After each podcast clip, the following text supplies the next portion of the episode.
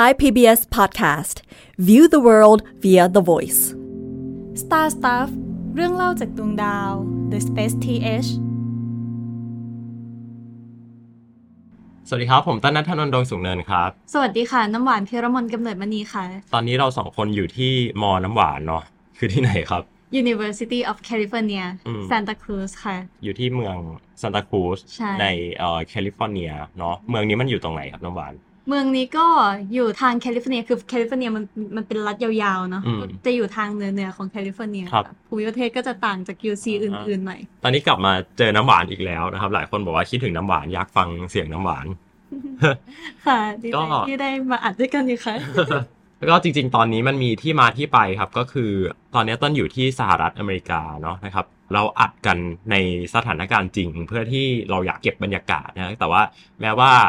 เดี๋ยวหัวข้อเนี้ยก็จะถูกเอาไปทำเป็นวิดีโอบน YouTube ด้วยเราสองคนอยู่ดีนั่นแหละ แต่เพื่อบรรยากาศที่มันมันยังเรียลอยู่อะมันยังได้ฟีลอยู่เนี่ยก็เลยอยากมาเล่าประเด็นหนึ่งให้ฟังนะครับก็คือเราสองคนเนี่ยได้มีโอกาสไปที่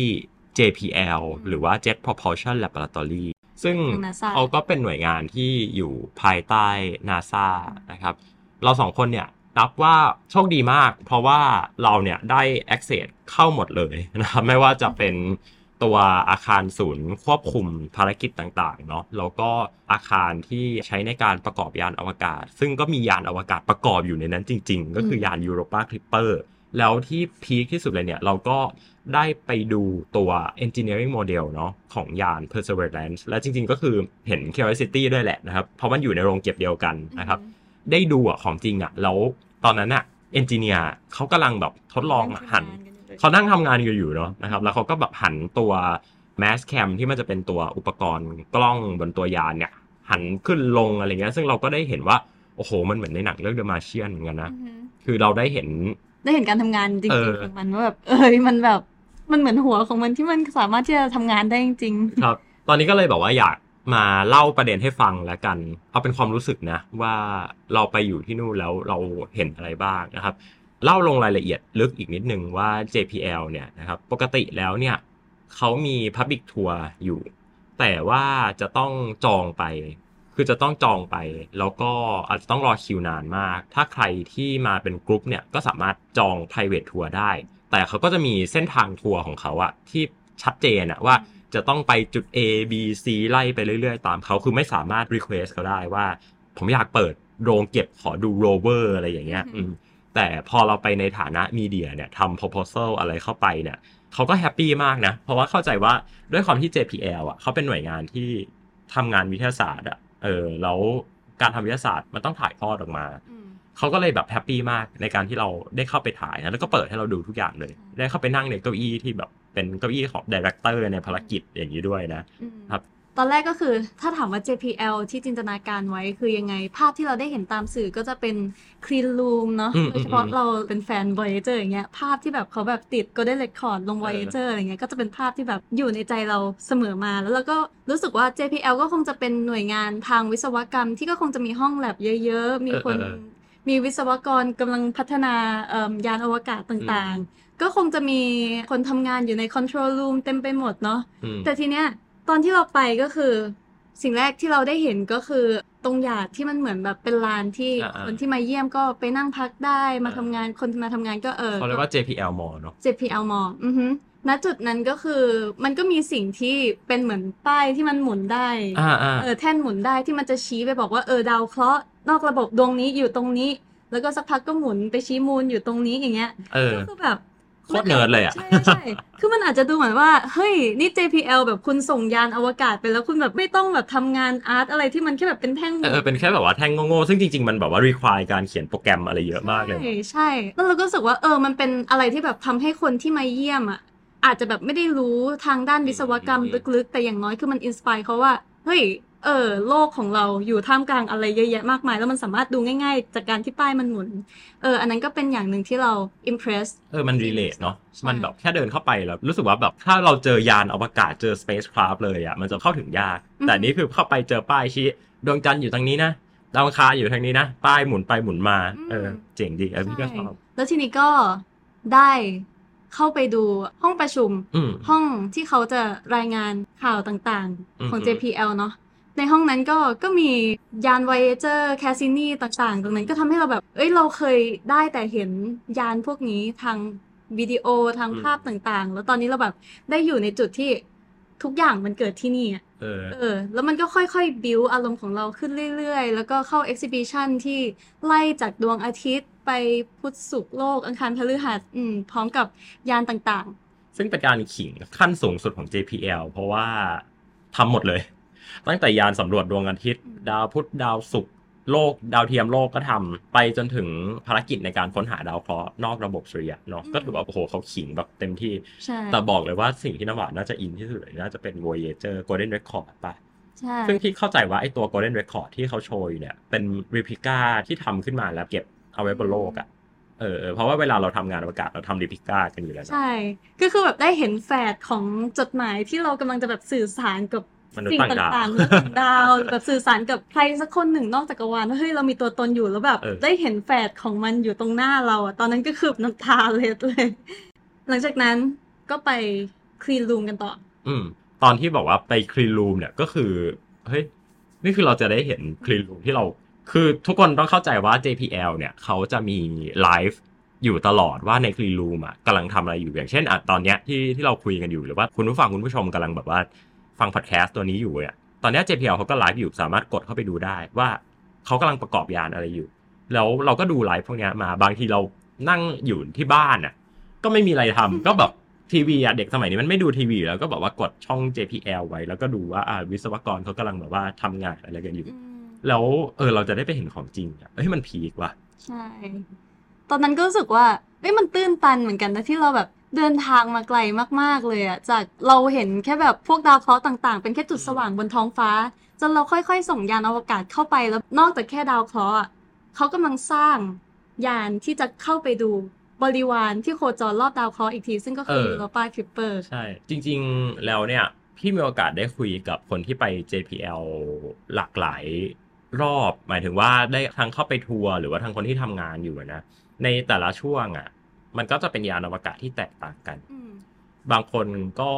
ทันตอนที่ Perseverance นะซึ่งตอนนั้นยังไม่มีชื่อนะเขาจะเรียกว่า Mars 2020นะก็รู้สึกว่า เออ คนที่เยี่ยมเยียนนะ JPL ในแต่ละช่วงอะ่ะ มันจะมีสตอรี่ที่แตกต่างกัน อย่างเราเนี่ยไปช่วง Europa Clipper ที่ก็รู้สึกว่าแอบโชคดีนะ เพราะว่า Europa Clipper เนี่ย มันเป็นยานอวกาศที่เดี๋ยวมันจะต้องอยู่กับเราไปอีก 20-30 ปีอะ่ะ ดังนั้นตอนเนี้ยเราอายุอยู่ในช่วง 20 ใช่ปะบวกไปอีก 30 ปี จริง ๆ จะบอกว่าบวกไปอีก 30 ปี ไม่ได้ต้องบวกไป 40 ปี เพราะว่ากว่ามันจะถึงดาวพฤหัสเนี่ยก็ 2030อะซึ่ง 2030 มันไกลมากเลยนะ ตอนนี้เพิ่ง 2023 นะครับ บวกไปอีกสัก 40 ปี 40 บวก 20 60อืมตอนนั้นคือเราจะอายุ 60อะแล้วเราจะสามารถเอามาขี้โม้ให้ลูกหลานให้ลูกหลานฟังฟังได้ว่า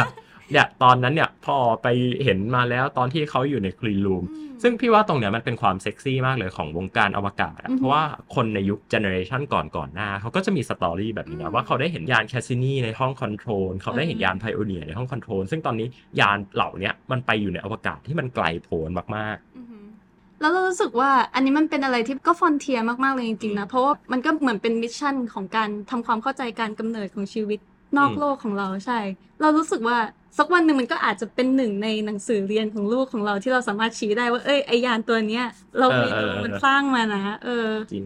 จริงๆแล้วคลีนรูมของ JPL พี่ว่ามันไม่ได้ใหญ่ขนาดนั้นนะ คือพี่ไปเห็นของจิสดาที่สร้างที่ศรีราชา พี่รู้สึกว่าของไทยเราใหญ่กว่าอีก แต่ว่าสเกลของ mission น่ะมันต่างกันมหาศาลมากเลยอะคือเขาไม่จำเป็นต้องแบบต้องการห้องใหญ่โต ต้องมีฟ a ซิลิตี้ใหญ่โตมโหฬารจริงๆ พี่รู้สึกว่า JPL เนี่ยเล็กกว่าจิสด้า แต่ impact ที่เขาสร้างมันแบบ มันยิ่งใหญ่มากเลยอะ่ะอือฮึเออ จริงนะพอ clean room ออกมาตรงหน้า clean room เลยอะ่ะ เข้าใจว่ามันเป็นเส้นทางที่แบบว่าคนจะไปทัวร์เขาก็เลยเอาไปตั้งไว้ตรงนั้น ก็จะเป็นแท่งสีเทียนเนี่ยเออที่เขาใช้ในการระบายลงบนกระดาษเป็นขีดเป็นอนาล็อก เพื่อที่จะสร้างเอาภาพของดาวอังคารภาพแรกจากยานมาริเนอร์เพราะว่าในตอนนั้นเนี่ยเออมันยังเป็นขาวดำมันยังเป็นหนึ่งคือมันยังเป็นขาวดำสองก็คือมันยังไม่มีคอมพิวเตอร์ที่แบบสามารถประมวลผลภาพออกมาได้ทันทีอะข้อมูลมันส่งออกมาเป็น binary อยู่แล้วนะอือฮึศูนย์หนึ่งศูนย์หนึ่งศูนย์หนึ่งทีเนี้ยการที่จะเอาศูนย์หนึ่งศูนย์หนึ่งศูนย์หนึ่งอะมาประกอบสร้างเป็นภาพด้วยคอมพิวเตอร์ได้อะเออแล้วแบบต้องมีการเช็คซ้ำทำอะไรอย่างนี้อีกอะนะใครที่เรียนในสายคอมพิวเตอร์อะไรเงี้ยก็จะพอ get อยู่ว่ามันไม่ได้ง่าย แล้วพอมันต้องรออย่างเงี้ย วิศวกรก็เลยแบบว่ากูรอไม่ไหวแล้วเว้ย เอาแบบว่าเอาสีมาขีดขีดขีดขีดขีดคือวิ่งไปซื้อสีเทียนมาแล้วก็ไม่ขีดขีดขีดแล้วก็ได้เป็นภาพเขาเรียกว่าเป็นทีวี image หรือว่า television image ภาพแรกของดาวอังคาร ซึ่งพอคอมพิวเตอร์มันประมวลผลอะไรเสร็จก็ออกมาพบว่ามันเหมือนกันเลยนะครับ ถือว่าเป็นวัตถุชิ้นประวัติศาสตร์ที่แสดงถึงวัฒนธรรมความเนิร์ดอะอือฮึพี่รู้สึกว่าก็คนมันอินน่ะ คือถ้าเป็นคนทำงานแบบเช้าชามเย็นชามอะไรอย่างเงี้ยราชการไทยนะจริงๆราชการไทยก็มีต้อง disclaimer ไปก่อน แต่ถ้าเป็นแบบว่าในราชการแบบที่เรารู้จักกันน่ะก็รอก็รอไปดิอือฮึก็ไปกินข้าวรออือฮึก็งานของฉันเสร็จแล้วเอองานฉันเสร็จแล้วอือฮึคอมพิวเตอร์คุณก็ process ไปอือฮึจะดาวน์โหลดจะอัปโหลดอะไรก็ไม่เกี่ยวแล้ว แต่อันนี้คือเขาอินกับงานที่เขาทำมากใช่ แล้วเขาก็แบบมีความแบบอยากจะถ่ายทอดมันออกมาเนาะมันไม่ใช่แค่เขารู้แล้วเขาอะก็เก็บมันไว้ก็เดี๋ยวก็ได้เห็น เออเออ ใช่ใช่ใช่จะมีความแบบว่าเฮ้ยมาดูนี่ดิ เออ ก็พอออกจากคลีนรูมเนาะไปไหนต่อนะ ลืม เราก็ลงมาจากคีนรูมตรงนั้นก็อีกความเนิร์ดหนึ่งเหมือนกันเราคิดว่า คือเอาภาพที่เป็นภาพถ่ายจาก อ่า spirit opportunity เออใช่ spirit opportunity ที่มันเหมือนเป็นภาพ เออเราคงจะเคยได้เห็นแว่นแว่นฟ้าเอาแดแว่งนแว่นสามมิติอะใช่เอาแว่ไปนดูหนัสางมสามมิมิติติเขาก็มีแว่นให้เราสามารถที่จะใส่แล้วก็มองภาพที่เป็นภาพถ่ายจาก spirit opportunity ที่เราคงได้เห็นแบบสองตาของอืมยานพวกเนี้ยมันก็คือแบบหลักการการทำงานเหมือนกันเหมือนที่ตาแบบมนุษย์อะใช่ แล้วก็ได้เห็นภาพนูนใช่ใช่คือคือมันมีกิมมิคอันนี้ ซึ่งตรงนี้พี่ก็รู้สึกว่า JPL เขาเนิร์ดมากที่เขาทำก็คือตัว Spirit กับ Opportunity เนี่ย เมอร์นะฮะมา Exploration Rover เนี่ยเขามีกล้องติดเข้าไปหลายตัวมาก แต่ว่ามันจะมีกล้องชุดหนึ่งเขาเรียกว่าเป็น Stereo Image อือหือนะ Stereo Camera ก็คือการถ่ายภาพจากฝั่งซ้ายฝั่งขวาเหมือนตามนุษย์อะตามนุษย์เราเห็นความลึกของวัตถุ เพราะว่าเรามองเห็นนะว่าจาก 2 องศาจะสองมุมนะดังนั้นถ้าเราปิดตาข้างหนึ่งเนี่ยแล้วเราแบบว่าจะหยิบของเราอาจจะแบบหยิบพลาดอะไรเงี้ยอันเนี้ยก็เหมือนกันตัวยานเนี้ยมันถูกออกแบบมาด้วยหลักการว่าน้องอะ จะมีความสูงประมาณเด็กเจ็ดขวบอืมและเป็นเด็กเจ็ดขวบที่สองตาระยะสองตา เป็นสองตาของมนุษย์พอดี ระยะระหว่างตาซ้ายกับตาขวาทีเนี้ยพอน้องเดินไปบนดาวอังคารเนี่ยนะมันก็จะเหมือนเด็กเจ็ดขวบอะเดินบนดาวอังคารแล้วก็มองนู่นมองนี่อะไรอย่างเงี้ย ซึ่งวิธีการดีที่สุดที่จะถ่ายทอดมันออกมาได้เนี่ยก็คือเราลองไปเห็นนะจริง ๆ จะใช้ VR ก็ได้จริง ๆ มันคือหลักการของ VR นั่นแหละที่จะทำให้เราแบบเห็นสองตาเห็นความลึกของวัตถุนะ Apple Vision Pro อะไรเงี้ย ก็เป็นอะไรที่เนิร์ดมาก แล้วก็รู้สึกว่าดีใจที่เขาได้ทำตรงนี้ เพราะว่ามันมันเป็นเรื่องของความรู้สึกอะเออ อย่างที่บอกไปว่ามันไม่ได้มีเรื่องของ engineering อย่างเดียว แต่มันไปเรื่องของความรู้สึกอย่างนี้ด้วย ใช่ แล้วก็มัน inspire มากเลยนะ เพราะว่าตอนแรกเราก็คิดว่าคงจะมีแต่แบบวิศวกรไปดูงานอะไรเงี้ย แต่เด็กเยอะมาก เธอเด็กเยอะมากใช่ลูกพนักงาน ใช่ แล้วแบบคำพูดแต่ละอย่างแบบแม่เมื่อไหร่จะได้ไปดูเลเซอร์อะไรแบบเนี้ยแล้วเขาได้อยู่ในจุดที่กำลังพัฒนาเทคโนโลยีทางด้านเนี้ย เออ มันก็ได้ inspire เขา ซึ่งเอาจริงปะ พี่โคตรอิจฉาเด็กพวกนี้เลยอืมคือไม่ได้อิจฉาแบบว่า อืมอะไรอย่างเงี้ยนะ แต่หมายความว่ารู้สึกว่าเขาโชคดีอืมที่ได้เห็นอะไรแบบนี้ตั้งแต่เด็ก ๆ แล้วก็ใช่ได้เห็นความเป็นไปได้ว่า เออชีวิตเออเออมันคือความเป็นไปได้สรถที่จะทางหใช่ มันคือความเป็นไปได้เว้ยใช่เวลาตอนเด็กเนี้ย เราอ่านจากหนังสืออะไรเงี้ยอืมเราดูเราดูหนังสือเรารู้สึกว่ามันห่างไกลมากเลยอะแต่พอได้ไปอยู่ในจุดนั้นอะมัน inspire แล้วมันได้เห็นว่า เออมันทำอะไรได้บ้างวะไอสิ่งที่เรากำลังจะเรียนหรือสิ่งที่เราได้เรียนไปแล้ว เออเออเออใช่มัน ก็คือ physics in action ที่เราเรียนกับชั้นมัธยมนั่นแหละ เราว่าเดี๋ยวเบรกสองมาเล่าอันนี้จุดพีคสิ่งที่มันเป็นจุดพีคมากๆ พีคมากที่สุดจริงๆ ก็คือ Mars Rover นะครับแล้วกลับมาเจอกันครับ Star Stuff เรื่องเล่าจากดวงดาว The Space TH โอเค กลับมาเบรกสองครับ มาคุยกันต่อเรื่อง Mars Rover อันเนี้ยพีคจัดเลย คือคือมันมีมันมีเรื่องตลกก็คืออ่า ทุกคนน่าจะรู้เนาะถ้าใครถ้าใครที่ติดตาม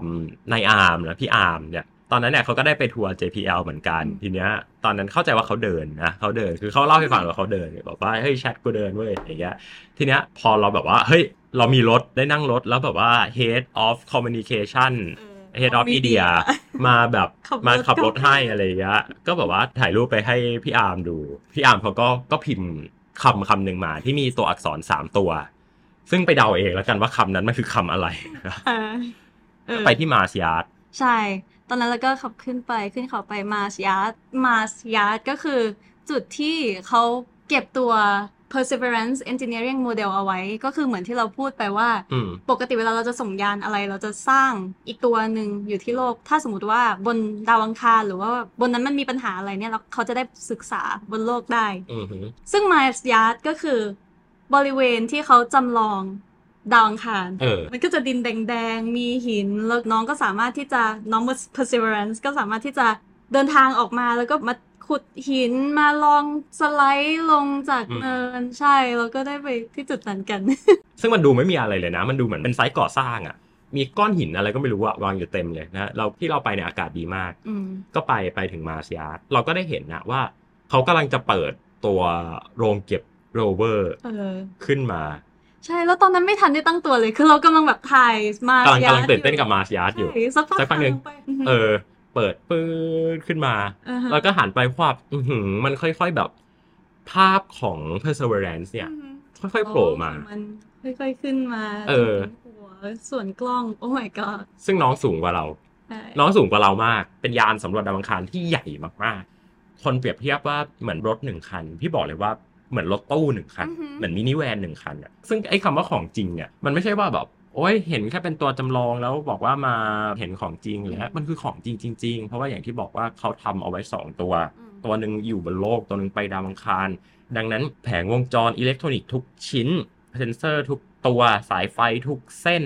serial number ของน็อตแต่ละชิ้น มันคือ identical twin อือหือของยานบนดาวอังคาร คือจริง ๆ ถ้าสมมติว่าติดตามเรามาตั้งแต่ตอนที่เราเริ่มทำ Space TH อะคลิปแรกที่เราทำอะเราเล่าเกี่ยวกับ Perseverance อ่าเออใช่ ใช่ใช่ แล้วก็อธิบายนะว่าเออมันสามารถที่จะมีเลเซอร์ยิงเห็นอืมอืมเห็นควันของหิน สามารถที่จะระบุได้ว่ามันเป็นแร่ธาตุชพลาดนิดอะไรไหนแล้วเราได้เห็นมันอยู่นะจุดๆนั้นอะแล้วอยู่กับคนที่ทำ Space TH มาด้วยกัน ตอนนั้นก็คือแบบมาได้ไกลแล้วก็ดีใจที่ได้เห็น เพราะว่า เออนั่นแหละเอออธิบายไม่ถูกเลยนะใช่เป็นใช่ที่ที่ใช่อธิบายไม่ถูก ใช่คือมันตื้นตัน แล้วก็ได้เห็นเขานั่งทำงานกันอยู่จริง ๆ แล้วก็บังคับขึ้นลงหัวของมันเห็นการทำงานของมันอะแล้วก็ได้เห็นร่องรอยของการขุดเจาะหินเออเออใช่ใช่หินที่แบบถูกเจาะแล้วเขาแบบทิ้งไว้อยู่ตรงนั้น จริง ๆ ตัว drill bit ของมันเนี่ยนับว่ามีความน่าสนใจมากนะเพราะว่าในการออกแบบตัวหัวเจาะหรือว่าภาษาอังกฤษเขาเรียกว่า drill bit เนี่ยมันไม่เหมือนกับบนโลก แรงโน้มถ่วงต่าง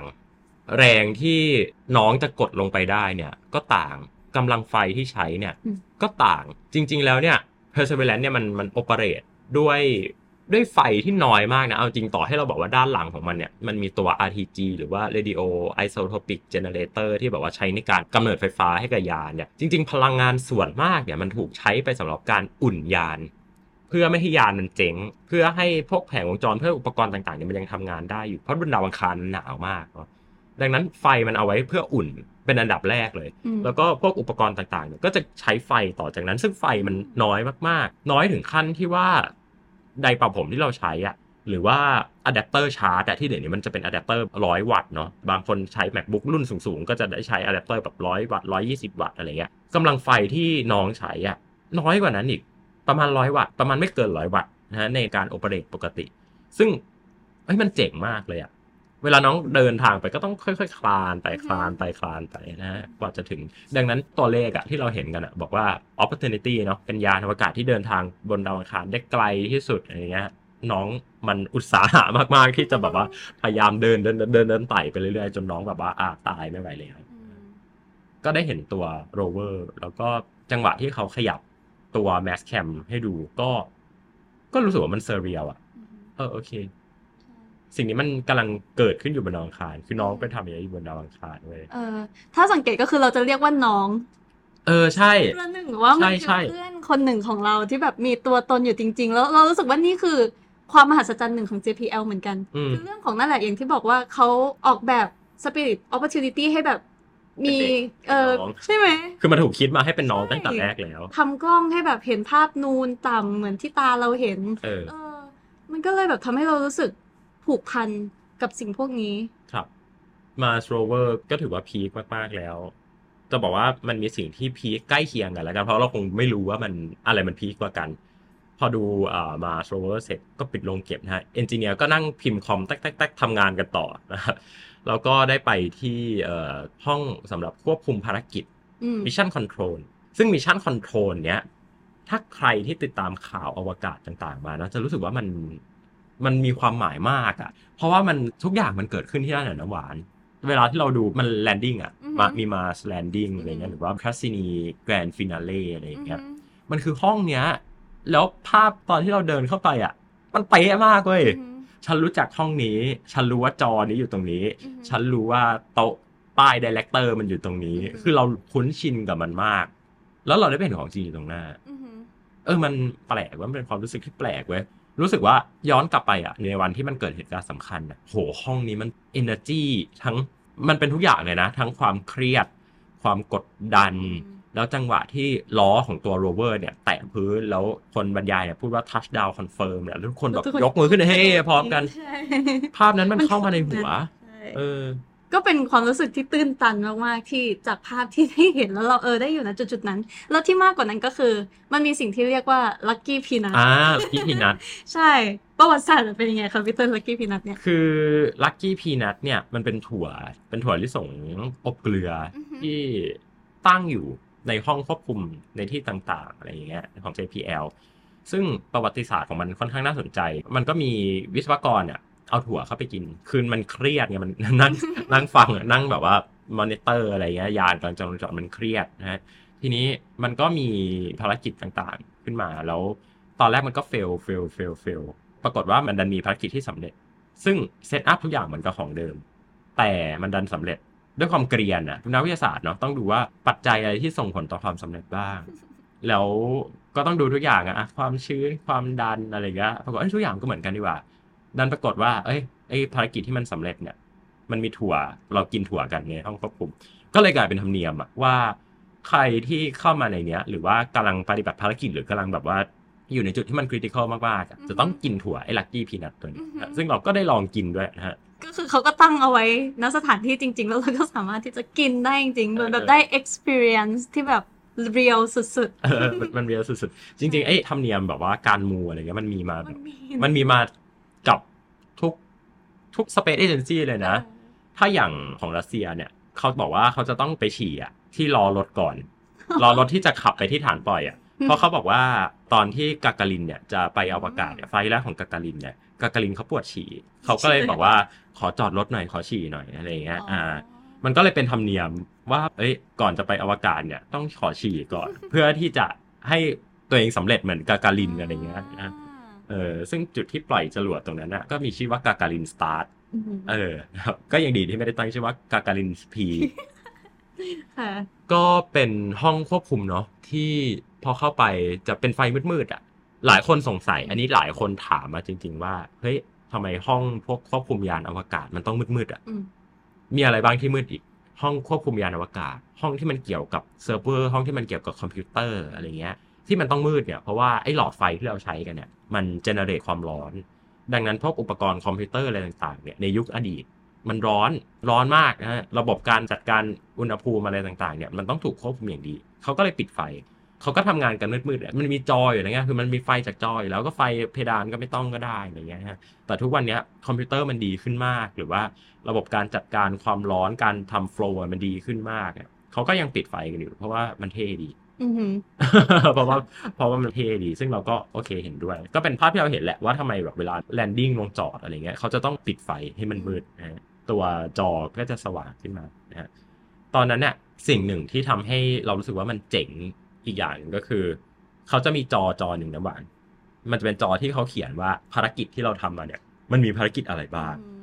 ก็จะมีตั้งแต่ล่าสุดเลยแล้วกันล่าสุดก็คืออาจจะเป็น perseverance อะไรอย่างเงี้ยอ่า James Webb อ่า Super James Webb Perseverance อะไรก็ตามที่ว่า JPL ช่วยดู แล้วก็รับสัญญาณจาก DSN JPL เนี่ยเขาดู Deep Space Network ด้วยดังนั้น ยานอวกาศอะไรก็ตามแต่ที่ connect ผ่าน Deep Space Network เนี่ยจะต้องวิ่งผ่าน JPL มาก่อนอืมแล้วไอ้จอเนี่ยก็คือจอที่บอกว่า JPL อะเซอร์วิสให้กับภารกิจเนี้ยมานานแค่ไหนแล้ว ซึ่ง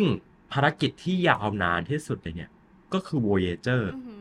อหือ45ปีอืมตัวเลขก็จะเป็นอืม45ซึ่งว้าว45ปี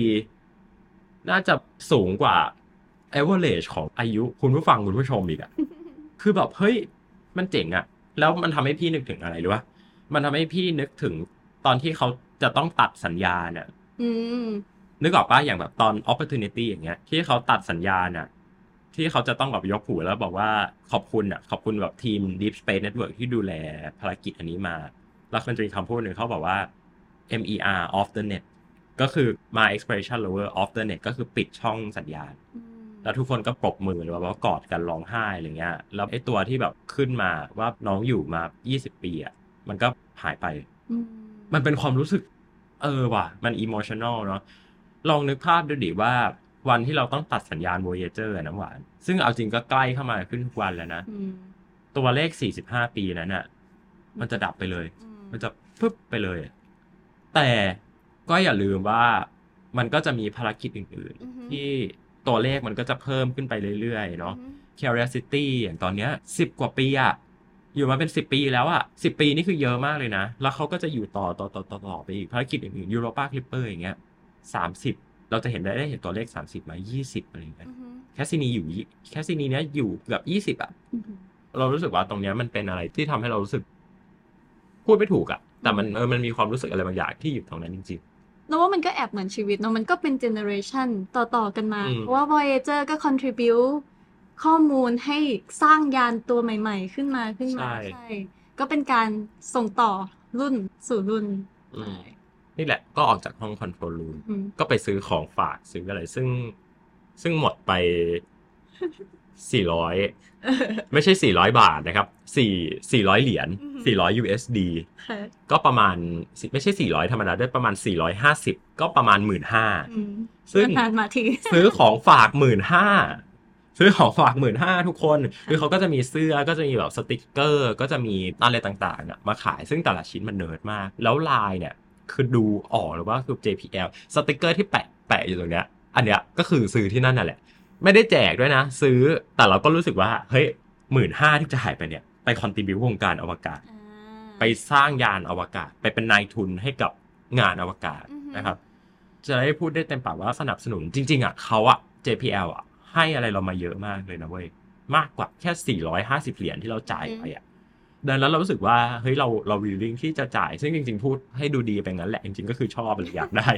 นะครับบอกลาแล้วจริง ๆ เราเริ่มทัวร์กันตอน8โมงคือเริ่มถ่าย8โมงจริงเราไปก่อนนะฮะไปจอดรถไว้ก่อนแล้วก็เดินเข้าไปนะฮะโหมีการสกรีนแน่นหนามาก มีกฎอะไรต่างๆ ห้ามถ่ายติดป้ายอืมพนักงานแล้วก็ป้าย visitor เข้าใจว่ากลัวเอาไปปลอมแปลงเนาะอ่านะก็เป็นการจบทัวร์ JPL ที่รวดเร็วมาก เราจบกันได้ก่อนเที่ยง แล้วก็ไปกินข้าวกัน นะครับคือมันตื้นตันเว้ยคือตอนแรกอะเราก็ชื่นชมเขาว่า เออองค์กรนี้มันเก่งเนาะแล้วเป็นองค์กรที่ให้ความหมายกับชีวิตเราอะเออทำให้เราแบบได้เข้าใจมากขึ้นว่าแบบเราเกิดขึ้นมาได้ไงจักรวาลมีอะไรให้เราได้เรียนรู้อีกบ้างอะไรเงี้ยมันก็เป็นสิ่งที่ทำให้เรารู้สึกว่าเออนี่แหละ purpose ของชีวิตของเรา เพื่อที่จะเรียนรู้ในสิ่งที่เราไม่รู้ต่อไป พอได้เข้าไปจริง ๆอะมันได้รู้สึกว่าเฮ้ย จริง ๆ แล้วเราสามารถที่จะเป็นส่วนหนึ่งของสิ่งนี้ได้นะ เออจริง ใช่ มันเหมือนอินสปายเราว่าเฮ้ยมันไม่ได้ไกลขนาดนั้นเว้ยไอสิ่งที่เราฝันไอสิ่งที่เราที่เราได้แค่รับข้อมูลอะเราก็สามารถเป็นส่วนหนึ่งสักวันหนึ่งที่อาจจะ contribute ความเข้าใจนี้ต่อให้กับคนรุ่นต่อๆไปได้ แล้วก็ได้มาซึมซับบรรยากาศ culture ว่าแบบ เอ้ย จริง ๆ มันก็ match กับไลฟ์สไตล์เรานะเออมันไม่มันไม่ได้เป็นอะไรที่แบบ เหนือกว่าเราล้ำไปเลยอะบอกว่าทุกคนเป็นเทพเจ้า ใช่ใช่ใช่อืมพี่มองว่ามันเป็นการสนองความเนิร์ด มันเนิร์ดแล้วมัน geek แล้วมันเป็นแฮกเกอร์ แล้วมันแบบเออเออมันทุกอย่างมันเป็นทุกอย่างที่เราเป็นอะอืมแล้วเราก็เลยเข้าใจเลยว่า อ๋อ เพราะว่าไอ้พวกนี้นี่แหละ วงการอวกาศมันก็เลยไปกันได้สุด มากขนาดนี้ แล้วเวลาที่คนที่ไม่เข้าใจมาเห็นหรือว่ามาทำอะไรที่มันบ้าๆบอๆอะหรือ you bullshit about it หรือว่ามาตัดงบมาอะไรที่เราบอกไม่เห็นความสำคัญทำไมงาน พวกนี้ถึงได้แบบว่าต้องได้รับทุนอะไรเงี้ยอือฮึเราก็จะหงุดหงิดว่า ก็เองไม่เข้าใจอะอืมว่ามันเป็นอย่างนี้ ซึ่งต้องอย่าลืมว่าแนวคิดแบบเนี้ยมันคือแนวคิดที่พาให้มนุษยชาติขับเคลื่อนไปข้างหน้า เหมือนกับแนวคิดอื่น ๆ ที่มันเกิดขึ้นอืมในในโลกใบนี้ คือคงไม่ได้บอกหรอกว่า อันนี้คือสิ่งที่ดีที่สุดคือที่ทำงานที่ดีที่สุดหรือว่าคือ workplace ที่ดีที่สุดคนต้องมาทำที่นี่ แต่ว่ามันใครที่ฟังแล้วอินอะ ก็จะอินละกัน ในตอนเนี้ยนะก็จะตื่นเต้นเหมือนกับเราสองคน แต่ถ้าใครที่ฟังแล้วรู้สึกว่าน่าก็ไม่ได้อินขนาดนั้นอะไรเงี้ย ก็ไม่ผิดมันเกิดขึ้นได้อืมแต่นี่แหละคือจุดที่คนเนิร์ดอวกาศต้องไป จริง ๆ มันมีหลากหลายสถานที่มาก ลองไปไล่ฟังก็ได้ครับว่าเพราะว่าจริง ๆ ทีมงานเราก็โชกโชนอย่างแบบ คุณนิกอย่างเงี้ยไป Cape Canaveral นะเข้าไปในนาซาถ่ายอะไรต่างๆ ออกมามากมายอย่างเงี้ยหรืออย่างตอนที่เราไปฝรั่งเศสกับปับอย่างเงี้ยครับก็มีเรื่องมาเล่า ซึ่งเราก็อยากเล่าประเด็นเหล่านี้ให้ฟังเราอยากให้ทุกคนอะคนที่ฟังพอดแคสต์อันเนี้ยได้รู้อะว่าจริง ๆ แล้วอะเราไม่ได้เป็นหน่วยงานรัฐเว้ยเราไม่ได้ทำงานรัฐเราเป็นตัวเราเองอะเป็นคุณเติ้ลเป็นคุณน้ำหวานอะไรอย่างเงี้ย แต่ว่าเราได้มีโอกาสมาอยู่ตรงนี้ได้มาทำสิ่งนี้ เพราะว่าเราชอบจริงๆ แล้วเรารักมันมากจริง ๆ ตอนเด็กอะ่ะ เราอ่านชื่อยานอวกาศต่างๆเนาะ Cassini Pioneer Voyager ยานอวกาศอะไรต่างๆอะ่ะ เรารู้สึกว่ามันไกลตัวอย่างที่บอก มันห่างไกลมาก มันเป็นความรู้สึกที่ว่ามันอยู่อเมริกา เอาจริงๆถ้าพูดว่าอเมริกาก็รู้สึกว่าไกลเลยนะ อเมริกาครึ่งโลก ตอนเด็กเราก็คิดแหละว่า เอ้ยเราคงไม่ได้ไปเห็นแล้วก็อยู่ที่ไทย เรียนโรงเรียน รัฐของเราใช้ชีวิตอยู่ในเมืองของเรา กรุงเทพของเรา แต่วันหนึ่งจริง ๆ แล้วเราได้เติบโตมาแล้วเราก็ได้เห็นว่ามันมีคนที่ทำสิ่งต่างๆได้ มันมีคนที่มีความฝันและเขาไปได้ แล้วเราเองเนี่ยอาจจะไม่ได้มีความฝันเหมือนกับเขา เรามีความฝันว่าเราอยากได้มาเห็นแล้วเราอยากเอาสิ่งเนี้ยมาเล่าให้ทุกคนฟัง แล้วเราก็ได้ทำสิ่งนี้จริง ๆ เราได้ไปยืนอยู่ตรงนั้นจริงๆอะแล้วก็ถ่ายภาพถ่ายภาพถ่ายภาพ เอามาเล่าเอามาเล่าเอามา inspire อืม ซึ่งเราไม่ใช่คนเก่งอะไรเราไม่ใช่คนที่แบบว่าเดินเข้าไปแบบไปเป็น engineer ไปทำอะไรอย่างเงี้ยแต่รู้สึกว่า มันมีโอกาสมากๆไม่ว่าคุณจะอยากทำอะไร คุณอาจจะอยากแค่เข้าไปยืนโง่ๆอยู่ในห้อง mission control ก็ได้เว้ยแต่มันเป็นไปได้ อิมเอมอิมเอิบกับการได้ไปนะครับ แล้วก็หวังว่าแรงบันดาลใจเนี่ยก็จะทำให้เราสองคนทำงานได้อย่างดีขึ้น แล้วก็มีประเด็นอะไรต่างๆ มาเล่าให้ทุกคนฟังกัน ซึ่งเราตั้งใจเนาะ คือเราตั้งใจมากจริง ๆ ที่จะมาถ่ายทอดเรื่องต่างๆนะครับอืมขอบคุณทุกคนด้วยแล้วกันที่ติดตามกันมาสนับสนุนนะครับพวกเาสำหรับพอดแคสต์ตอนนี้น่าจะอยู่ที่ประมาณนี้ละกันเป็นแชร์แรงบันดาลใจให้ฟังนะครับ ถ้าใครที่ติดตามฟังพวกเรานะผ่านทางช่องทางของไทย PBS Podcast Apple Podcast นะช่องทางต่างๆ ที่คุณกำลังรับฟังกันอยู่ตอนนี้นะครับ ติดตามพวกเราต่อไปด้วยนะครับ แล้วก็ถ้าใครที่ยังไม่รู้ตอนนี้เรามีพอดแคสต์ที่เป็นวิดีโอพอดแคสต์นะครับอยู่บน ช่อง YouTube ของไทย PBS Podcast นะครับ ก็สามารถไปติดตามรับชมกันได้เหมือนกันครับ ตอนนี้ผมเต้นนัทนนท์ดวงสุนเนินครับ น้ำหวานพิรมนกำเนิดมณีค่ะ ลาคุณผู้ฟังทุกคนไปก่อน สวัสดีครับ สวัสดีค่ะ Star Stuff เรื่องเล่าจากดวงดาว The Space TH